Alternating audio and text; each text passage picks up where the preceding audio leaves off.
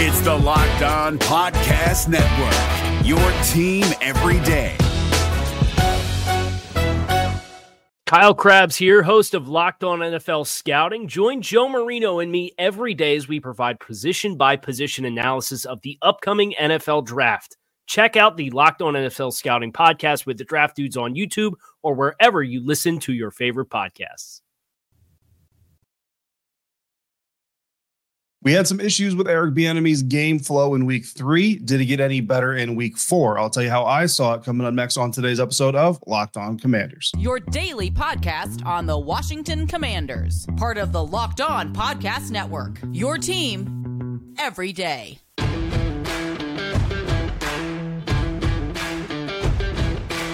Welcome into today's episode of Locked On Commanders, your daily podcast covering the Washington Commanders, part of the Locked On Podcast Network, your team every day. Thanks so much for making Locked On Commanders your first listen of the day every day. And don't forget that you can subscribe for free on YouTube or wherever you get your podcast. And you can continue this conversation with me by becoming a Locked On Commanders insider at joinsubtext.com slash Locked On Commanders. And from there, you can text me any day, anytime your uh, latest and greatest football thoughts. And I'm your host of this program, David Harrison, on Twitter at dharrison82, credential member of the media covering your Washington Commanders for Commander Country. Com, a part of Sports Illustrated's Fan Nation, here with you every Monday through Friday, along with our everydayers. As always, appreciate your continued support for the show. Today's episode brought to you by LinkedIn Jobs that helps you find the qualified candidates that you want to talk to faster. Post your job for free at linkedin.com slash locked on NFL. It's linkedin.com slash locked on NFL to post your job for free. Terms and conditions apply. On today's episode, we're going to dive into Ron Rivera's comments on moral victories, and we're going to hit our AAR for the Commanders' Week Four loss to the Philadelphia Eagles. But first, my off the top reactions to the game. And while this isn't immediately following the game, there are some thoughts I had while watching from home. And as, as some of you know, the Everydayers, as you know, I was not at the game in Philadelphia. Recently suffered a loss in my family, so I took some time to uh, kind of rebound from that, which is also why this episode is dropping on Tuesday morning.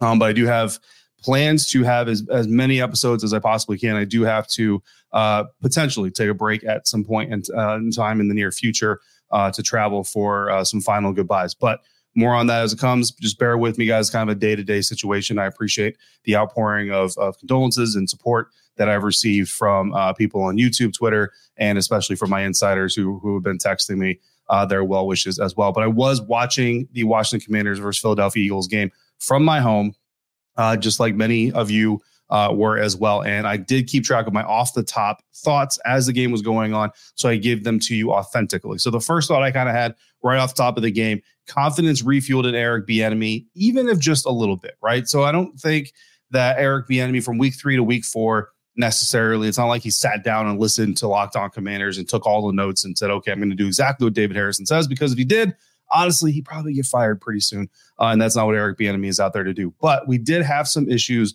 with the way that, that Eric Bieniemy ran his offense week three against the Buffalo Bills. That's kind of what we do. Uh, Washington on in week four against Philadelphia Eagles. Uh, I think the offense obviously operated much better from Sam Howell and from the offensive execution standpoint in general. But I did notice some improvements as far as personal preferences, what we want to see from the Washington Commanders offense as well. Washington had 27 first and 10s on Sunday against Philadelphia Eagles. 13 of those were run plays. So pretty much about as, as much of a 50 50 split as you can get uh, in that category. Brian Robinson Jr. combined to have 10 touches on those first downs. Uh, between tar- targets and touches, rather, uh, had 10 of those in the first half. He had five in second half, one in overtime, which is better. It's an improvement, right? It's more B Rob, but I think we still want to see more, even more Brian Robinson uh, if we can. Don't going down the down uh, down the road in the future. Robinson did outsnap Antonio Gibson in this week's game. He was outsnapped by AG uh, against the Buffalo Bills. Robinson had 43 offensive snaps. AG had 30. Brian Robinson up from 20, so had more than twice uh, the amount of snaps he did in week three and week four. Clearly, there was a good mix of run and pass with Robinson in the game. But last week, there was way too much AG uh, passing going on when AG was on the field. In week four, Antonio Gibson again played 30 snaps, ran the ball four times, while Robinson ran the ball 14 times on 43. Robinson's run pass split 33% run. The rest were passes with Robinson on the field. Antonio Gibson, 13% run. The rest were pass. Still think that's a little too pass heavy for just having one dude on the field. The defense can key in on Antonio Gibson as a receiving threat uh, way too easy. And look, there's there's got to be a natural concern of the fumbling issues that Antonio Gibson has shown in the past and in the past. So you want to use him as a receiver more than you want a ball carrier. I get that, but I also think there is a flaw in in making your offense so one dimensional. And there's a certain running back on the field versus trying to mix it up a little bit. If you if you like AG as a receiver, honestly, I say put them both in the backfield. Right? You guys know every dayers, especially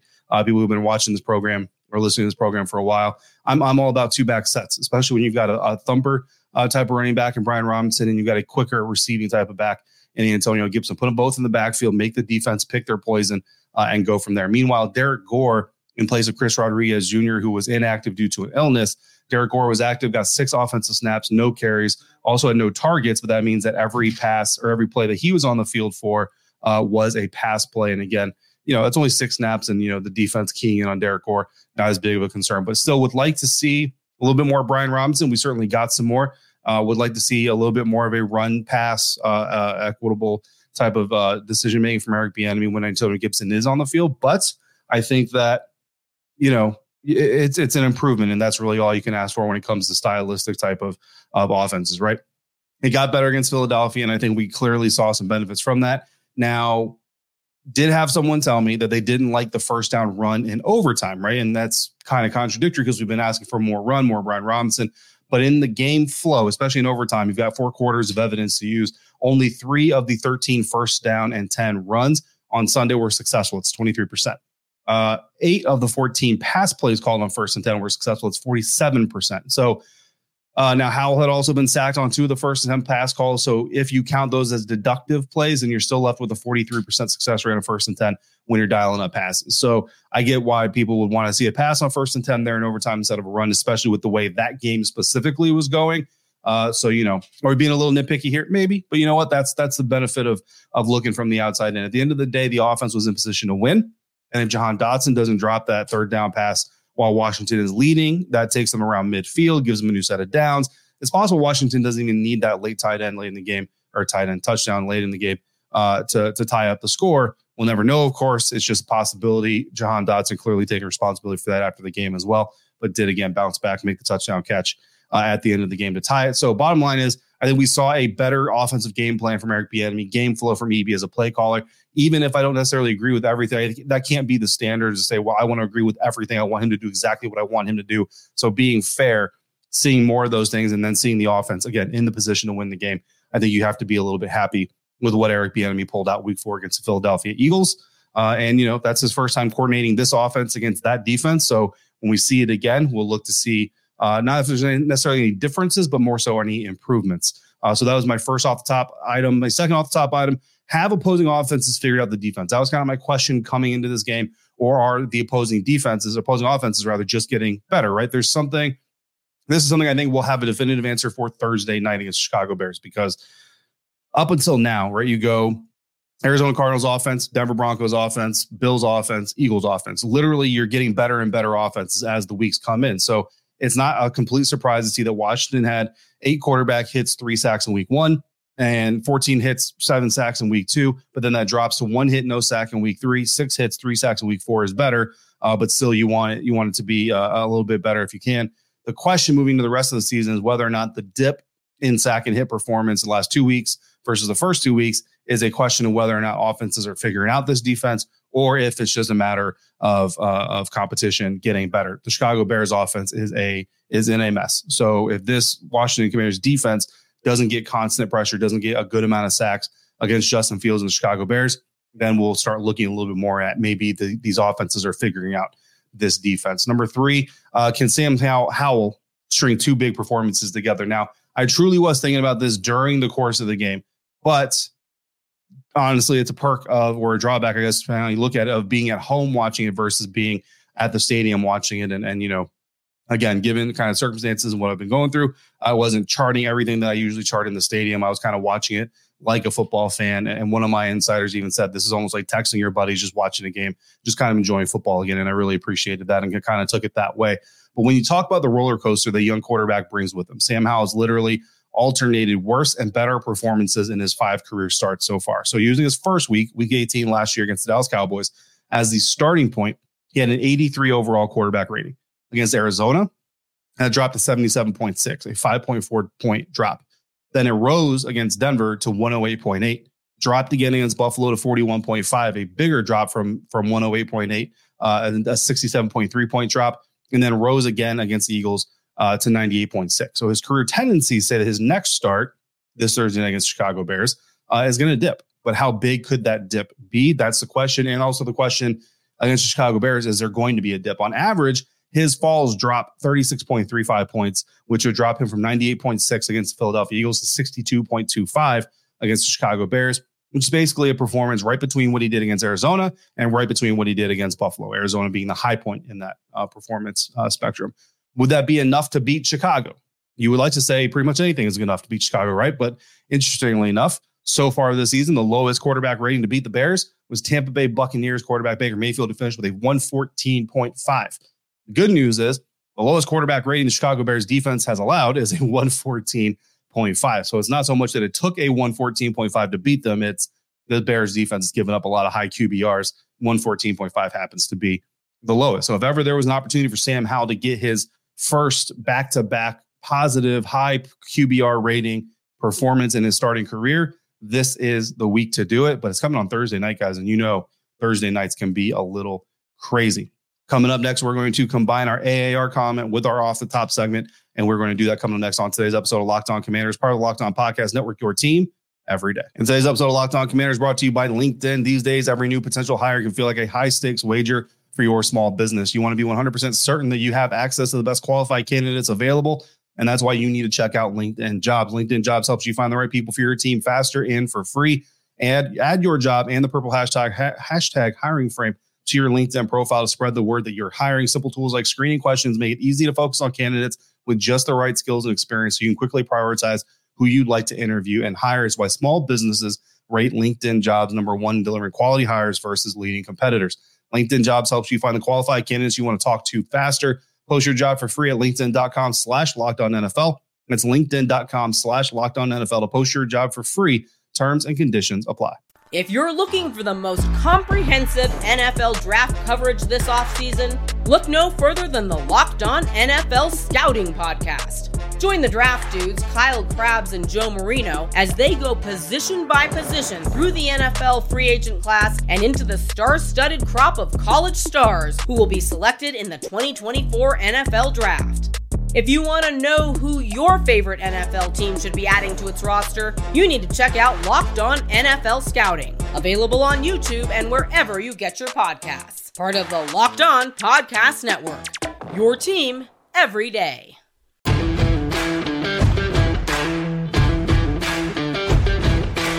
Continuing on with today's episode of Locked On Commanders. Thanks again for making Locked On Commanders first listen today and every day.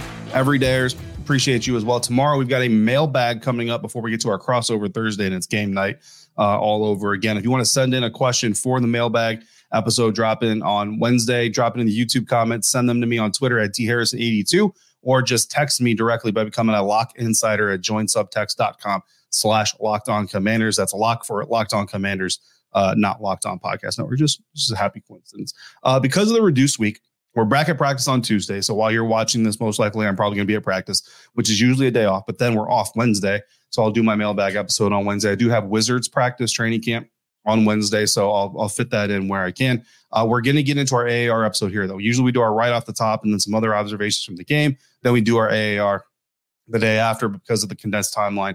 We're going to combine them here starting with my sustain from week four. My sustain is going to be tr- trusting the inner circle of the Washington Commanders coaching staff. So go for it on fourth down or not, right? That's always a big question. I didn't like it in Denver. I was wrong.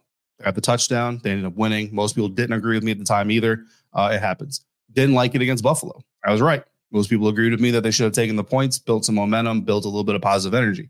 Uh, I didn't like it against Philly. I was wrong. They scored. Uh, I'd say most people disagreed with me although it's not a huge sticking point because of the decision that came later. The good news is Ron Rivera is not worried about what I think.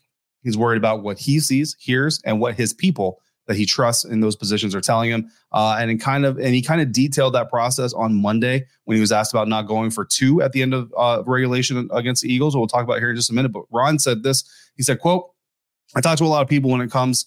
When it's time to make a decision, first of all, I go through it in my head. I have a checklist that I go through on Sunday mornings that I review. I go through some things with Eric that we talk about.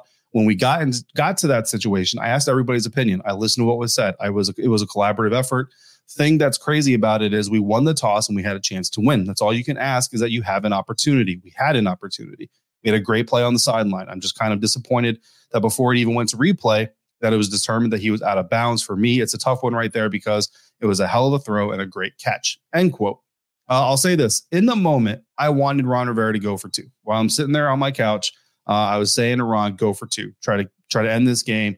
Uh, it was a really good drive. Momentum was on your side, and you had the feeling that if you go to overtime and Philly gets the ball first, they'd likely score. If they don't score a touchdown, you get the chance to answer. But now your young quarterback, your young offense is in a situation where they have to answer back uh, against a really good team. And, and that just puts them at a disadvantage, right? So go for the jugular while you get to got the momentum on your side, take the win. Uh, also, the short week on, on, Thursday night football coming up against the Bears, playing a whole quarter or even a half a quarter more of, of competitive football, not ideal. So that's what my initial thoughts were in the moment. But then after the game, he said his guys were gassed, right? He says offense players were gassed. It was a long drive and it was 10 plays, 65 yards, but they were running up and down the field. I mean, it's no huddle, quick snaps, you know what I mean? Like they're going up and down.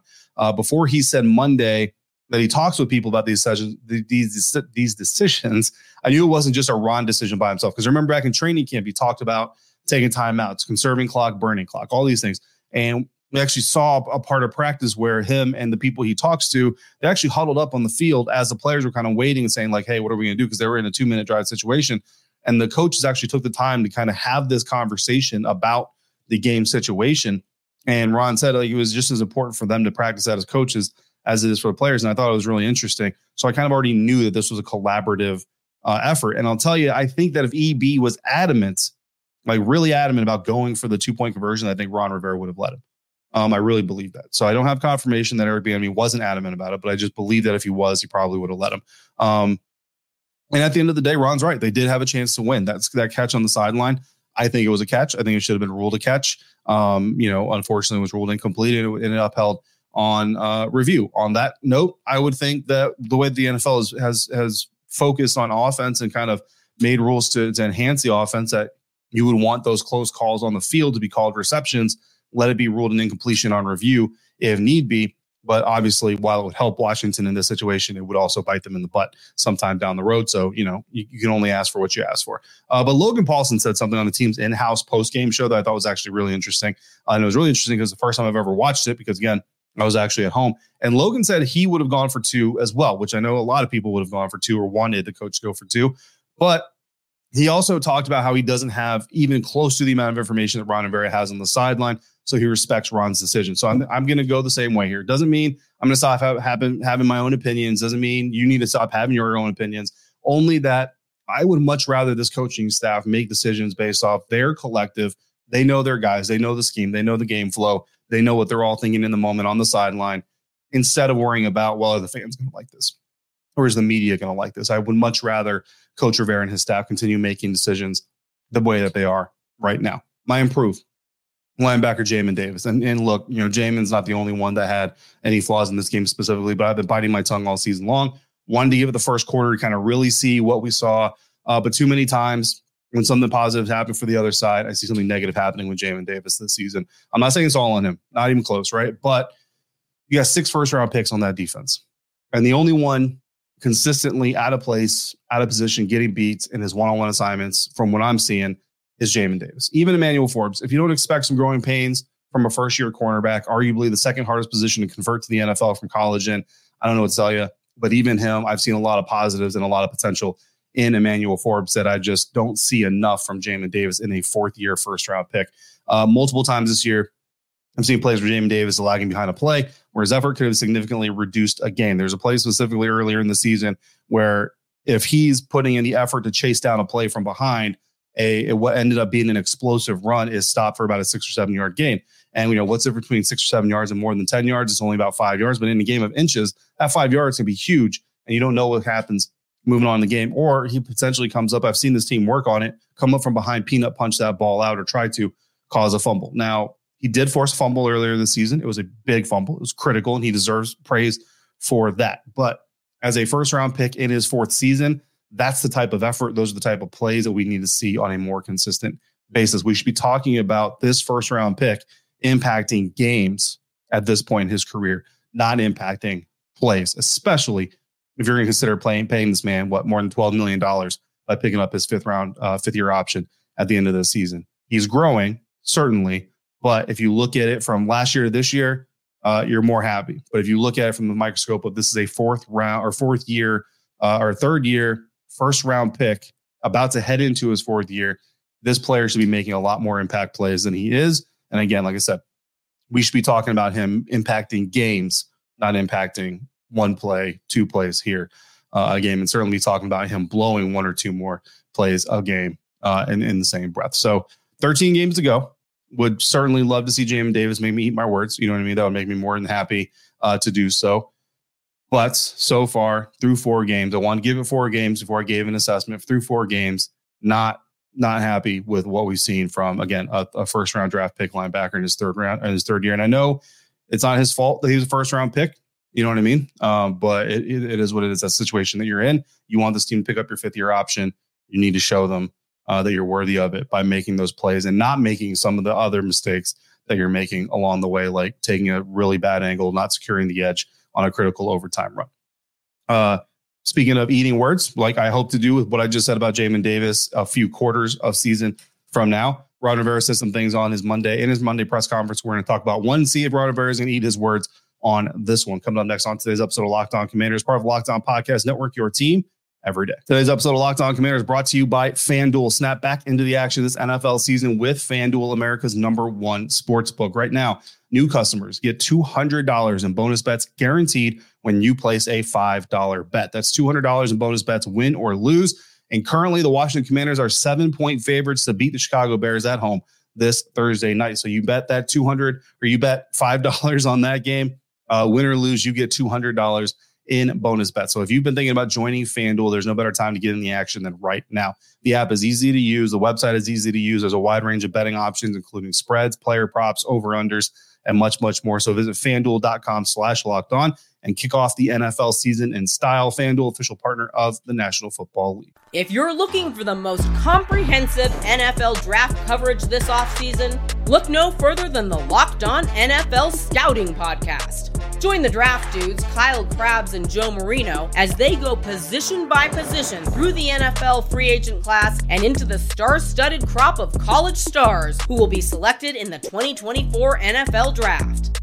If you want to know who your favorite NFL team should be adding to its roster, you need to check out Locked On NFL Scouting, available on YouTube and wherever you get your podcasts. Part of the Locked On Podcast Network. Your team every day.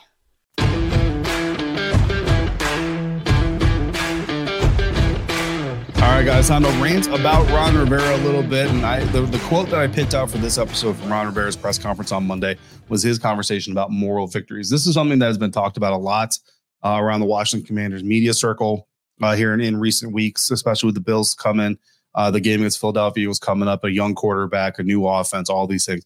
Moral victories, right? And and I've said it on this program before, and I'll, I'll continue to say it. Moral victories are something that fans can acknowledge, media can acknowledge, but typically you don't see the team acknowledge them. Asked about moral victories. Oh, it wasn't asked about moral victories, but Ron Rivera talked about moral victories in one of his answers during his Monday press conference. Ron said, quote, it's kind of tough because we went in expecting to win. I mean, every game is a must win. Every game you got to go in with the attitude they are going to win, and that's how we felt. I think it's been kind of tough because people come up and say, man, I'm real proud of the way you played well, hell, we didn't win. And I think that's the bottom line. I think that's how the guys really felt because they played hard. They played their hearts out. They wanted to win. I think in every case, I believe they expected to win. They really did. And not getting the W is a hard pill to swallow. I think that's really what the sense is and what the meaning is that there was no moral victory. End quote. And I think from a competitive standpoint, that's exactly what you want to hear. And that's that's what you saw in the locker room. You know, speaking to some other media members who were in Philadelphia while I was not, uh, they talked about going in the locker room and it was just a very somber uh, atmosphere. You know what I mean? This wasn't a team that said, oh man, hey, we gave it our best. Hey man, we went blow to blow with the Super Bowl team. Hey man, we almost won. We only lost by three and we were, you know, uh, eight and a half point underdogs. We co- covered the spread, go us. That wasn't the atmosphere. The atmosphere was we lost the game. And we lost the game we feel like we could have won or should have won. You know what I mean? And and that's that's the attitude you want. So I'm going to talk about the moral victories. I'm going to talk about the growth in Sam Howell. I'm going to talk about the better offensive play. And I'm going to talk about all those things. But at the end of the day, the team is going to talk about here's what helped us fail. Here's what helped us lose a game that we should have won. Here's why we should have won. Here's why we didn't. Here's how we get better to win the next time around. And that's what you need. because if you have a team, an organization, whether it be a locker room, coaches, GM, owners, anybody inside the organization walking around saying, hey, man, that was a really good game, really good effort. We almost pulled it off. You're going to lose. You're going to lose more games because of that attitude. You look at the other side of the competition, quarterback Jalen Hurts. And I know we don't like praising the Eagles, but there's a story out there, and I don't know if it still is, but the story is that Jalen Hurts took a photo of the confetti falling on the Kansas City Chiefs at the end of the at the end of the Super Bowl. That photo that he took, leaving the Super Bowl as a loser, is his phone screenshot. It's like his wallpaper on his cell phone right now. Now he was asked about it, and he said, "I'm not going to talk to people why that's my photo." But I think the the logical connection there is I want to remember what it felt like to lose that game because I don't ever want to feel that again. And that's his motivation. So every day, every week, every time he opens a cell phone, he's reminded of we didn't do enough. Getting to the Super Bowl was not enough because to quote the great Ricky Bobby, you're either first or you're last, right? And as far as Jalen Hurts is concerned, they were last last year. The Washington Commanders, as far as they're concerned, they lost a game to a division rival. Sam Howell mentioned it before the game. It's a twofer because you have the opportunity to win a game and you also have the opportunity to hand your division opponent a loss. Well, if it's a two for the positive, it's two for the negative. Not only did you lose, but your division opponent won. You know what I'm saying?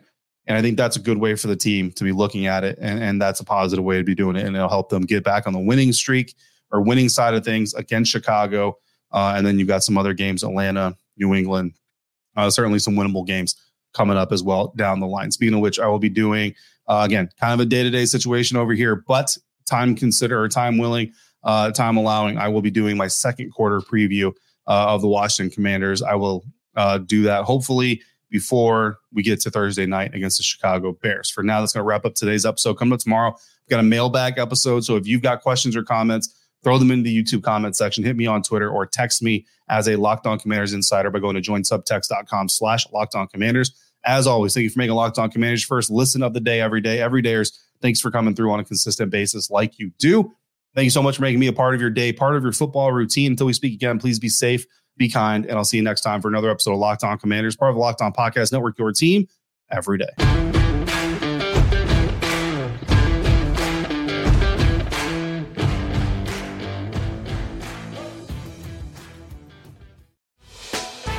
Hey, Prime members, you can listen to this Locked On podcast ad free on Amazon Music. Download the Amazon Music app today. Is your team eliminated from the playoffs and in need of reinforcements? Maybe it's time for a rebuild, or maybe they're just a player or two away from taking home the Lombardi Trophy.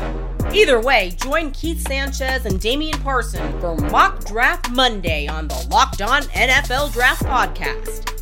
They'll tell you which college football stars your team will be taking in the 2024 NFL Draft. Check out Mock Draft Monday on the Locked On NFL Draft Podcast, part of the Locked On Podcast Network. Your team every day.